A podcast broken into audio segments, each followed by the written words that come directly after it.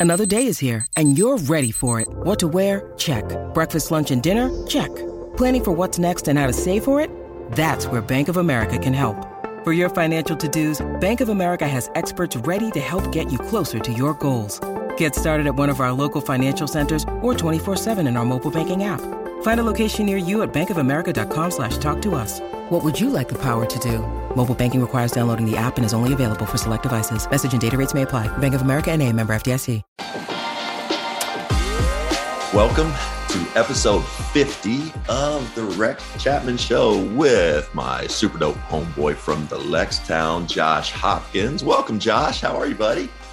Doing well, Rex. How's everything in Brooklyn there? All well in Brooklyn. How are things in Austin? All all hot, but I like it hot. Things are good. Things are Yeah. good. Josh, we have a big guest today. I can't wait. We have Can't a big guest today.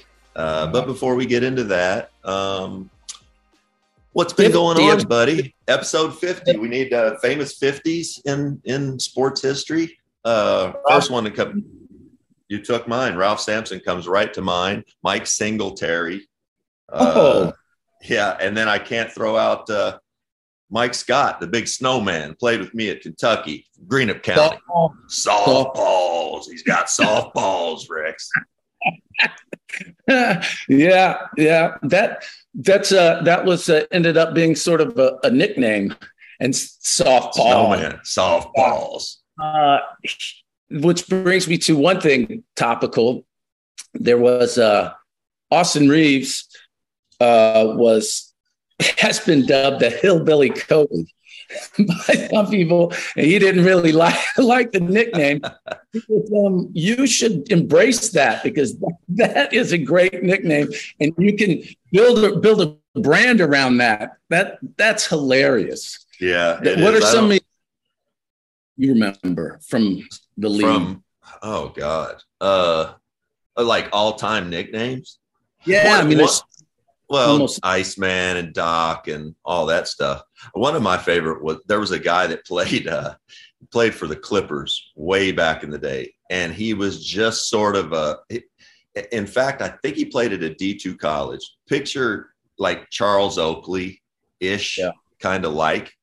His name was Ken Bannister, and Ken Bannister was not to be with. Like he would jack you up.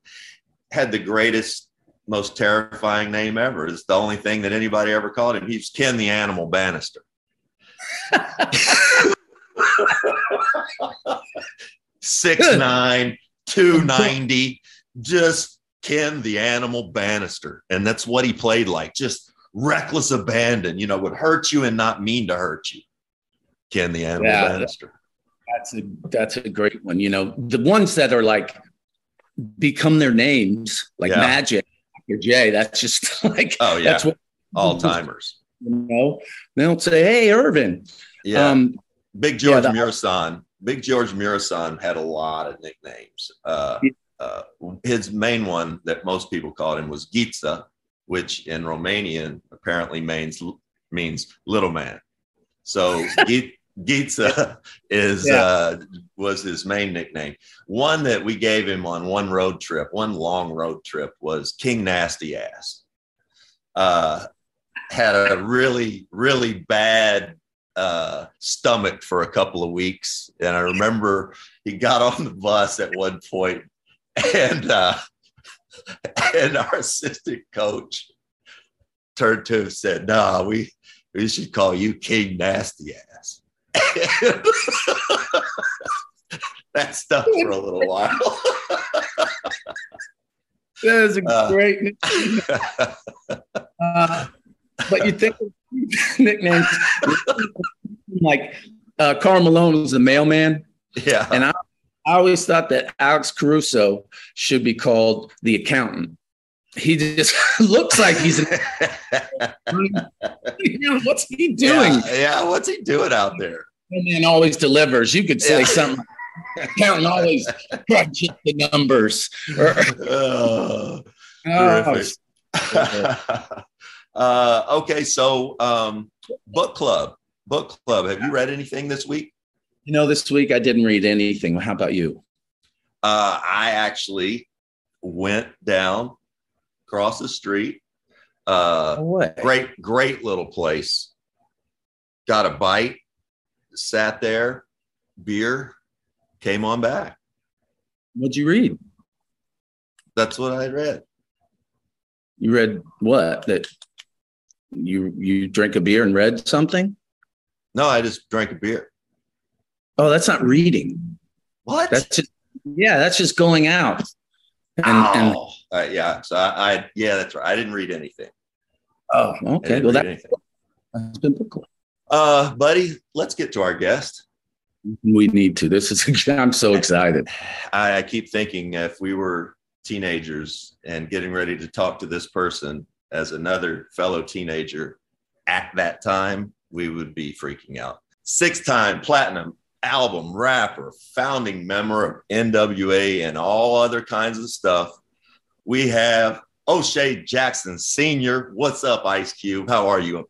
Good, man. What's happening, man? When I heard that, I thought a check was coming right after that. You know what I'm saying? I heard my real name. I'm like, okay, must be a check coming, you know? yeah, what's happening? What's up with you? Man, it's so good. I Josh and I were just talking uh, earlier about man, if we'd have been 17 and 19, which is when what is it? Yeah, 34 years ago today. Today, straight out of Compton came out.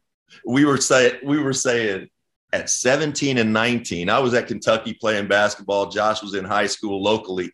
If we'd have been like, you know what, we're going to talk to Ice Cube today people would have lost their minds. We would have lost our minds. We would have lost our minds. And I, I want to, and I know it's a long intro, but I wanted to say this. I want to jump right into this. We'll get into basketball in a minute. It was 34 years ago today, y'all came out with that. Josh and I grew up in Kentucky in a little bit of a bubble. And you guys came out with hard hitting, straight to the root type issues, one of them being police misconduct. And my question to you is when did you know about police misconduct and why, at such a young age, come out saying things that for people like us in Kentucky that were so controversial? When did you first know that there was an issue with with the police? Man, I think I was probably uh, uh, maybe seven years old. Um, you know, we grew up. We we used to watch Adam Twelve, and you know what I mean, Yeah. chips, and you know, we used to be into all that kind of stuff, and and they just swooped up on the grass and jacked me and my friends, and we like little kids on bikes, and so, you know, it was a an in- intimidation uh, situation. They was uh, just trying to let let us know what it was, and basically, this is how it is. And when y'all grow up, you know, we don't want to have to be over here uh, chasing y'all and, and messing with y'all. And we like sitting on our bikes looking at these dudes like they are aliens. We didn't know what the hell they was talking about, you know. But then from then on, we knew, okay, you know, every time I saw a police car in the neighborhood, it was just a bad feeling. You know, I just felt like if they didn't jack me, they was about to jack somebody in the neighborhood. So, you know, I think I think they wanted to instill that in us at a young age. You know what I mean? So they was doing stuff like that. They knew we wasn't doing that. We was on the grass. We was drinking out the water hose. We was just, you know, making little ramps, and and uh, they just tried to, you know, come in there and intimidate us. And uh, from then on, I just knew it was an issue. And then how, how, you know, did it just bubble up inside you? And that's uh, a prolific artist as you are, but at that point, it just exploded into this art form uh, uh, that that you a genre you created, basically gangster rap, which you, called reality rap at the time, but it was coined as gangster rap. Um, did all that just bubble up and come out as that art as soon as you started rapping? Well, you know, it's a thing where, you know, I can't say that I invented, you know, gangster rap, reality rap. You know, I, I had listened to songs from from people like Melle Mel. You know I mean? The message. Um, I listened to Run DMC say it's like that, and that's the way it is, and uh, hard times. Um, you know, KRS One, you know, with uh, you know records like Criminal Minded, which was just kind of like a a, a, a visual. You know, Ice T, King T. You, know, these are are people who who came out doing the music at the same time. Now, with with when it comes to me, you know, I wanted to be a rapper, you know, famous rapper like everybody else. I knew I couldn't say certain things and get played on the radio. So it took me a minute to develop, you know, my style. You know, what I did was I would do records that I was trying to get played, but then I would do hood records that I knew that was just going to go in the neighborhood. You know, me and Dr. Dre would make mixtapes. And what happened was through those through those tapes, I was I was able to release. I was able to talk about the things that I saw, the things that I was going through, the things that I felt. So it became a way to to actually fight back. So when it was time really to to do records like you know with NWA uh, and get into that, you know I knew the records I wanted to do. I knew what I wanted to talk about because I had the freedom to do it. You know, uh, Eazy E said, I don't care if this record ever gets played by anybody on the radio. We got to do these kind of records, and and so it, it became acceptable within our clique to let's try to make records and not just mixtapes. And that's kind of how the ball got rolling. Steph Curry's record breaking three pointer, Jayson Tatum's buzzer beating alley oop, Ja Morant's poster dunk. NBA Top Shot is where the greatest moments from NBA history are turned into officially licensed digital collectibles. NBA Top Shot has evolved trading cards by making it easier to buy, sell, and collect by removing the hassle of grading, shoe boxes, and shipping fees. You can buy or sell moments in a few clicks and access them at any time on your phone or computer. Your collection is always at your fingertips. Start collecting Top Shot moments in any way you want. Collect rookie moments from future stars like Evan Mobley and Cade Cunningham. Collect throwback moments from former NBA stars like Shaq and Allen Iverson. Or collect moments from your favorite team to gain access to exclusive perks. Grab your starter pack today, and Top Shot will give you $20 back to start your collection and pick up some of your favorite moments in the marketplace. Go to about.com NBATopShot.com slash News and get in the game today. I, am sitting here and I'm I'm going back to you know my teenage years or uh, early 20s and you know we were listening to Josh and I were anyway we were listening to you and to Chuck D and Public Enemy and Ice T and many of the people in our world thought that all of that music was the same and it wasn't. And to see, you know, what you guys have gone on to do now, you know, all you guys from Chuck D. And, and I, I, love the fact that you guys are, are friends and friendly and respect one another's career. Talk about how your music was different at the time, even from Chuck D and Public Enemy, for people that might not know. Yeah, you know, uh, Chuck D was really um, he was kind of ahead of his time in a lot of ways when it comes to what the music can really do. You know, us, we were trying to make a hit, you know what I'm saying? And then Chuck was actually trying to explain, you know, the the the culture that we were living in and explain the system that we were um, being, um, you know, pushed by. So it, it, it changed, you know, a lot. You know, it's like, yo, this music can be more than just, you know, what sound cool, what's a hit, but you can actually, you know, try to teach each other in the music. Um, and so I felt like, yo, that was kind of in, in some ways my job, not not just to try to teach and show you know, black people, they already knew what was going on, but teach and show everybody what was going on and make everybody understand, you know, why we're doing records like this, why, you know, these uh, situations exist um, was perpetuating them and and um, and try to make a hit at the same time. So you know it's um, it's a it's a great way to to be able to do entertainment, but also be able to tell people how you feel about certain things, and also be able to you know be clever and make people say, "Damn, you know, I learned mm. something, but I learned in a very clever way." Well, what was it? Because you said you were making like you know these. At first, Eazy said, "I don't care if anyone hears it." And you said you were making this these records for the hood. What was it like when suddenly it exploded, and and people, seventeen year old me, a white rich kid, it resonated with me in Kentucky. And I, you know and enlightened me. I didn't know all this you know police brutality stuff. And uh, why do you think it resonated outside of the hood? It was the truth. You know the truth resonates with everybody. Um, and that's why it worked.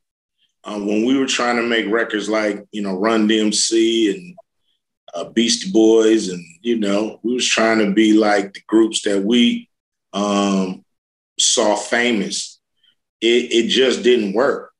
When we start talking about what was real to us, um, everybody, you know, understood that this was something real and powerful. And so that's what made it work. It was true to itself.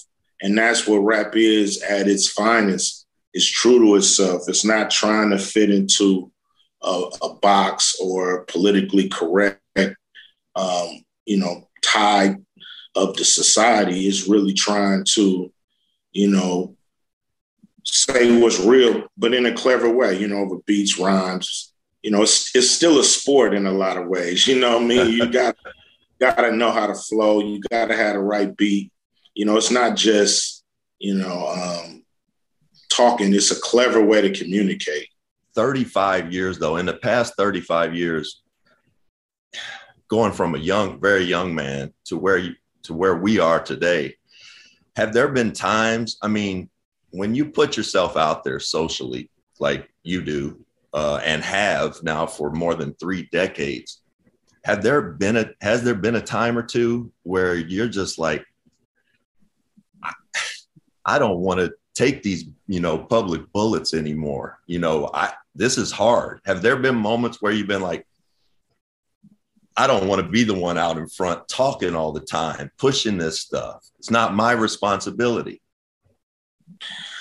No, you know, it's really about, you know, I feel like I'm a true artist. So, you know, once you paint the picture and put it up, you know, people gonna love it or they're gonna hate it. you know, people gonna say you're a genius, or people gonna say that, you know, you're an idiot. so, you know, that's that's really you know, in the in the eye of the beholder, so to speak. You know I mean? As an artist, once you put it up there, it's really up to to to people how they accept it. Um, so, you know, I know when I say certain things, it could be controversial in some circles, and so you know, I expect I expect a little pushback.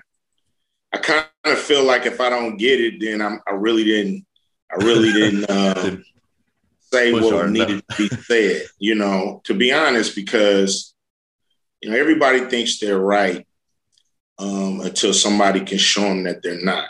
And so you got to have people always willing to push society in a direction that, you know, um, it might not want to go, you know what I'm saying, but it might need to go. So, you know, um, I'm just one man, one opinion.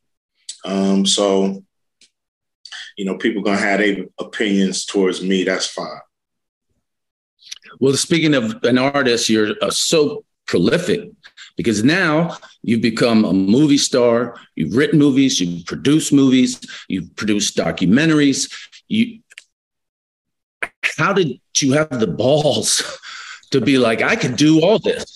Like, were you just born with that, or did you at some point go, you know, I'm a great artist and I'm just going to seize control of of my career? Well, you know, um, watching my peers and and seeing them be able to do remarkable things, um, and not, you know, pigeonhole myself or let anybody pigeonhole me. Um, is the key. You know, my father gave me a solid foundation. That's why, you know, I'm the man you see. But when it comes to opportunities, I realize that I'm in a blessed position. And when an opportunity presents itself, um, if I'm going to do it, I need to take it serious and I need to do my best. And and and you know, watching people like John Singleton, who discovered me. You know, I didn't want to be an actor. I didn't even think about it. I just wanted to be the best MC in the world. You know, and so I'll call you Doughboy.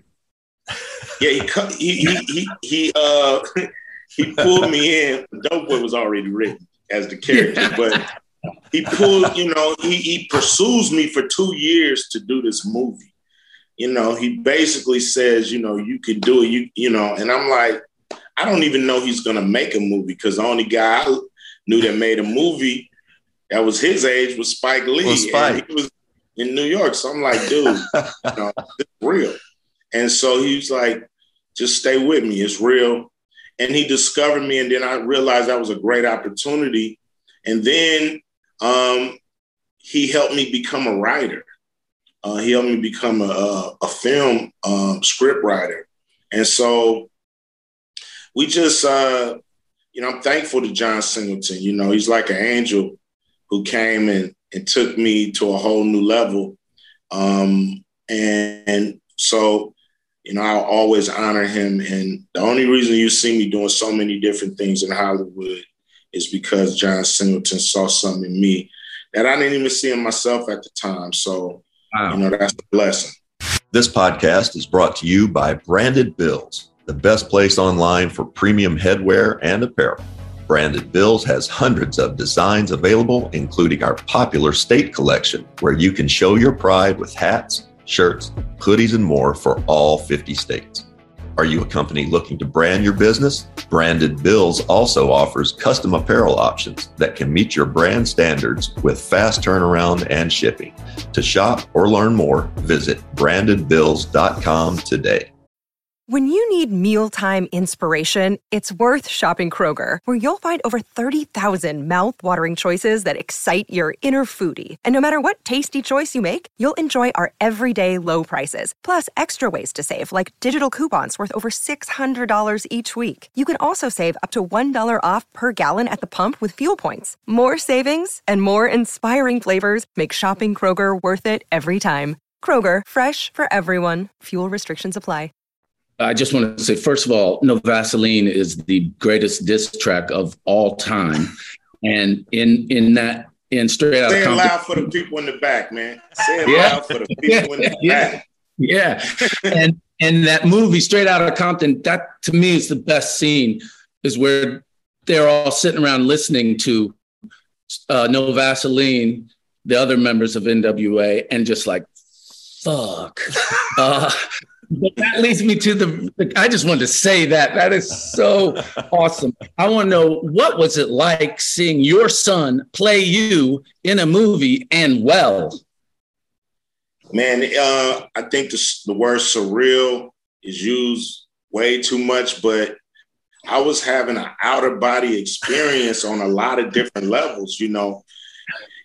In making that movie you know i learned a lot about nwa because you know what people don't realize is when I broke up with the group in 89, I virtually had little or no contact with anybody in the group. So I didn't know what they were doing. You know, I didn't know, you know, I wasn't at the pool parties. I wasn't at all the those wow. little things. So so I was discovering a lot of things in making this movie. So that was a trip in itself. You know, I didn't know they sat around listening to No Vaseline. You know what I mean? Until until Yella and Ren and people told me this is what happened. so, um, you know, it was discovery for me. And then to have my son, um, who was actually the best person for the role. You know, he, he had yeah. to audition with five other ice cubes and he killed them. You know what I mean? They, they, they had to give it to him. So at the end of the day, it was like, uh, I guess if I played on a team and won the Super Bowl, and then my son comes right behind me and plays for the same team and Damn. win the Super Bowl.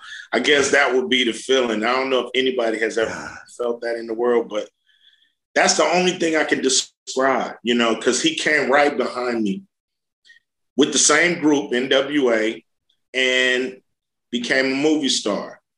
I went through NWA and through that process have done pretty well in the movie game. So it's, you know, John Singleton took me from not being an actor, put me in Boyz in the Hood, and, and the rest is history.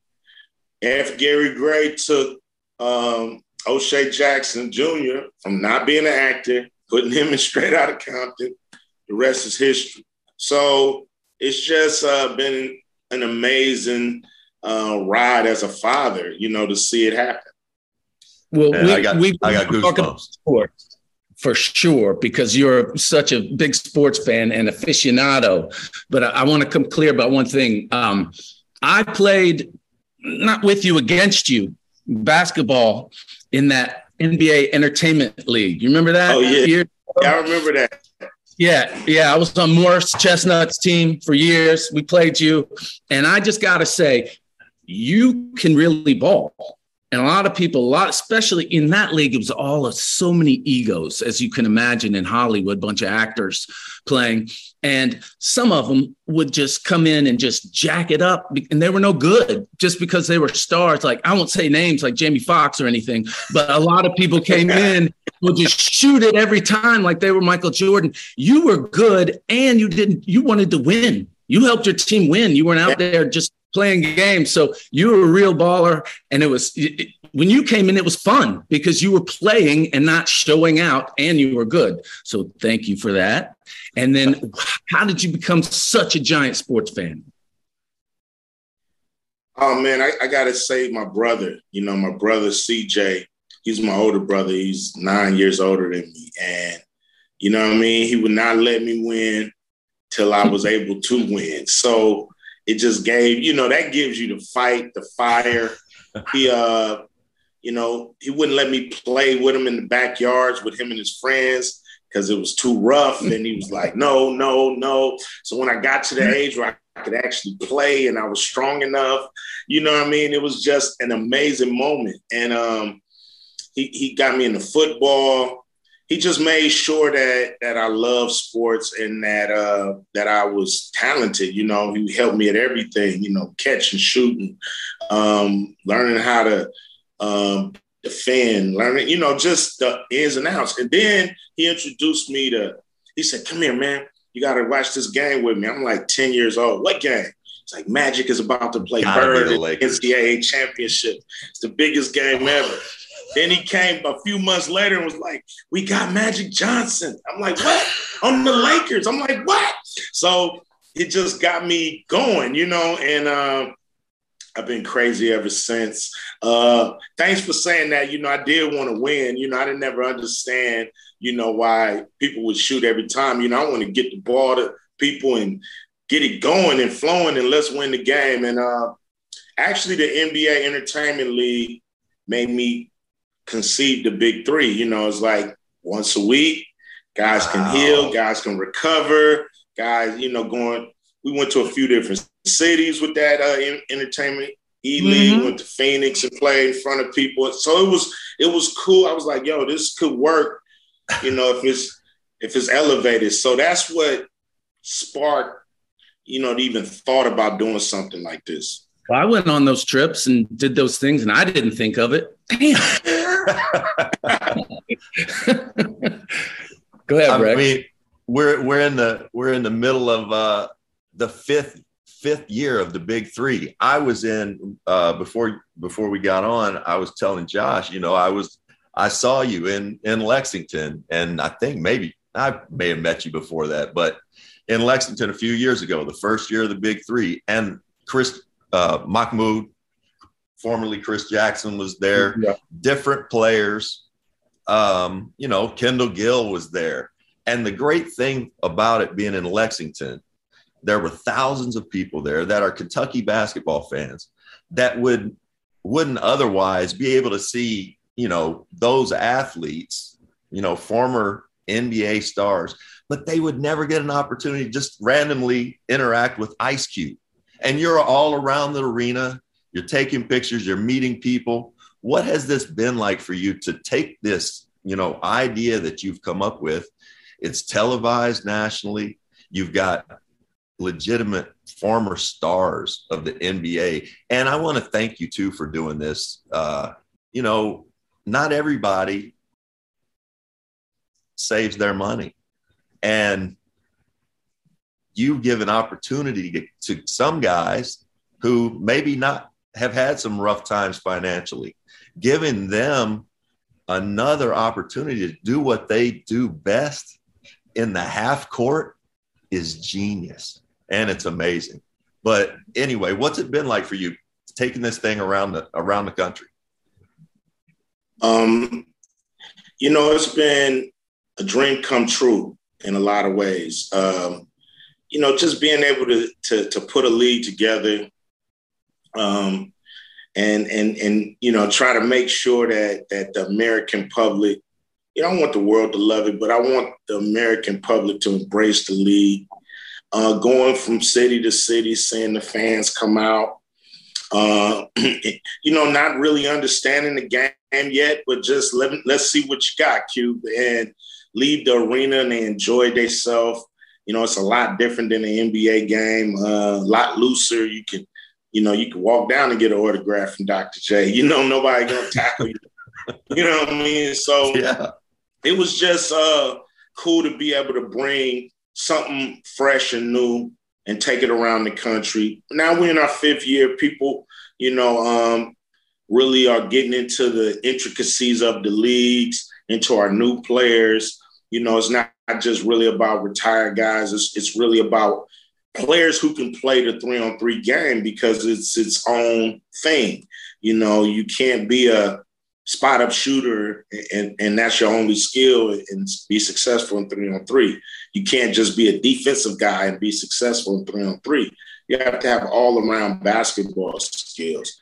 That's what people are understanding. And so it's just been a great ride. You know, it hasn't been easy. You know, I ain't gonna lie. You know, we we hopefully we make it look easy, but for the most mm-hmm. part, it's been um, the most fulfilling I've had. You know, a fulfilling experience I've had throughout my whole career. Man, it's been it's it it looks fantastic. So just so you know, what we're watching, the product that we're seeing, the public is seeing, it looks like an Ice Cube production. Just so you know, for for uh, just, I, I wanted to get that out. But the um, watching these guys courtside over the last few years, have there been has there been a guy or two that you're like, shit, I didn't know he was that good. Man, all of them are amazing players, man. Like, you know, just seeing the little tricks of the trade that they have to get loose. Um, we started off with two refs, but they had so many tricks outside of vision. we was like, we need three refs because yeah. man, they got every little, you know, trick of the trade. So you're watching craftsmen. You're watching guys who have honed their skills it's not easy to get loose in the big three. You know, it's, it's you know, in a lot of ways, you know, you have to be able to break your opponent down yeah. Or, or pass it around and get open. So, you know, you have to use every little trick you know to to be successful when they're doing it. So to see it, you know, the camera don't catch it all, but, yeah. when you watch it, you like it's hand to hand. It's hand to hand combat out there most of the time, and you can see yeah. why you can see why NBA referees get fooled so often, right? Without a doubt, you know, it's it's easy to miss a call. You know, it's everything happening so fast, and three on three is is rougher than than five on five. You know, you you can't can't have a ticky tack game. You got to let guys battle in the paint, um, and and they do. Um, congratulations on that success too, because I I thought at first I was like, well, Ice Cube is such a businessman. I bet he's invested in like doctors that fix Achilles tendons because this is going to be a lot. Of problems in the big three. These guys pop, pop. I have to know. We're coming up on the NFL season, and and you're a Raiders fan. We all know you did your thirty for thirty.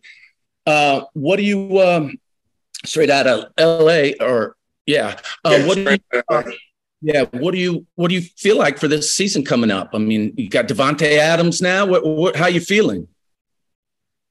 Man, I feel like uh, it's a good team, but look at the division. Like the AFC West is the hardest division in football on paper, without a doubt. So, you know, it's not like I'm like you know happy to go through that gauntlet, but I'm, I'm I feel like if the if the Raiders can get through that gauntlet of the AFC West, then we are battle hard and we are ready to take the next step deep into the playoffs, uh, hopefully the Super Bowl. So, you know, we made it to the playoffs last year. Now it's time to get a win and another win and, and, and keep keep this thing moving, keep it moving in the, in the right direction. So I saw a little while ago you you still and I want to be sure you still think the Lakers need to move LeBron. I never said that. I never said that. Uh, you know, the Lakers, I think, don't be lying on me, Rex. I think the Lakers, uh, you know, the Lakers had a rough season last year. It's not the first time we've had a rough season when we've brought in uh, a lot of different stars and personalities. But uh, if they had to run it back this year, I wouldn't be mad. You know, I think I think they gonna ha- have a way better outcome this year than they had last year. Uh, they all have a lot to prove. They might have thought it was going to be easy and kind of doubted in last year, got in cruise control. But if they had to run it back, I wouldn't be like, oh man, why we didn't get Kyrie, blah, blah, blah. I'm Speaking of that, go ahead. There's Josh crazy rumors and people speculate, and it's just fun in a lot of ways. But one of them was that the Lakers could package AD and Russ, send them to Brooklyn for Kyrie and Durant, plus plus give them a first give Brooklyn a first round pick. Would you would you support that move? Would you do that if you were the GM? Um, I don't like to get into everybody's business because being in the sports business myself and how it is. I'm gonna support whatever the front office of the Lakers do because they've always, at the end of the day, brought LA a championship. Um, I ain't gonna start second guessing them. You know what I mean? I know when the when the smoke clears, the Lakers will be where we're supposed to be, and that's you know NBA champs. You know, will it happen this year, next year, the year after that? Who knows? But I, I know we'll be back. I'm, you I'm with Le- you on that. Do you have a What's Lakers? Rushmore? Like, um, I mean, Magic for sure. Um, Kobe, um, uh, Jerry West, um, um, and let's see. Man, that last one is hard. That's hard. The last one is hard. Uh, oh my God. Ah, the last one would be a three-headed monster. Okay. okay. last one would be a, they have uh, a Shaq, Kareem, and Wood on it. You know that last yeah. head is just yeah. three. yeah, a lot of stuff in there, but I get it. Yeah, I get it. Uh, Q, man, what's your favorite movie all time?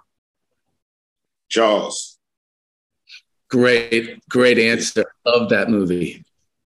Um, Mr. Yeah, it's, Hooper. A, it's, a, it's a it's kind of a perfect movie in so many ways.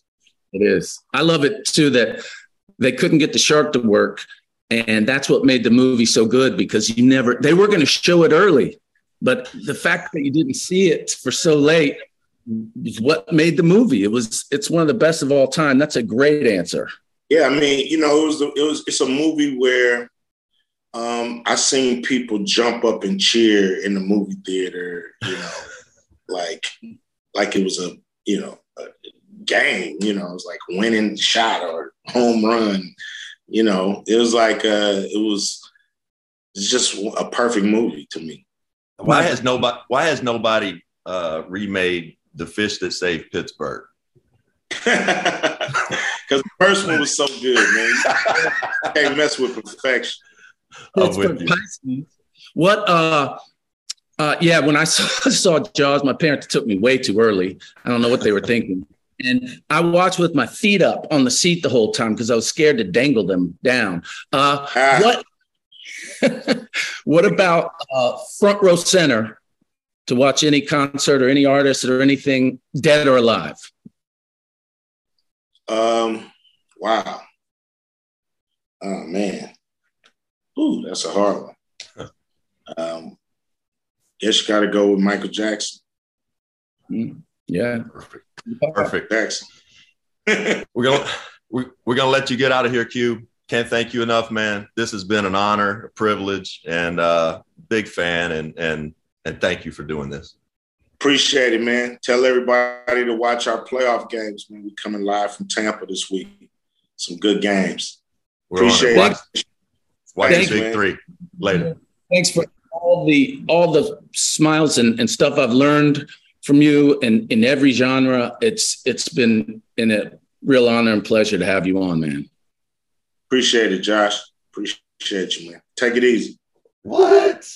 That what? was cool. What? Oh, I mean, I mean, think about that. So I, pro in in so many forms of art and uh, society and and that was we could i mean i would have i could have talked to him for two days asking him questions. No question. I mean the guy is just uh, i mean again i i would catch myself looking at you on the screen and looking at him and thinking about 17 year old you talking to him at you know when we were at that age. I, just a surreal sort of experience right? It really really was. Like we were talking before like i remember when when Straight Outta Compton came out you know and i'm being 17 and riding around with my friends and i you know introduced them to that and put it in the tape cassette tape. Yeah. and you know hearing fuck the police and and just blew my mind mm-hmm.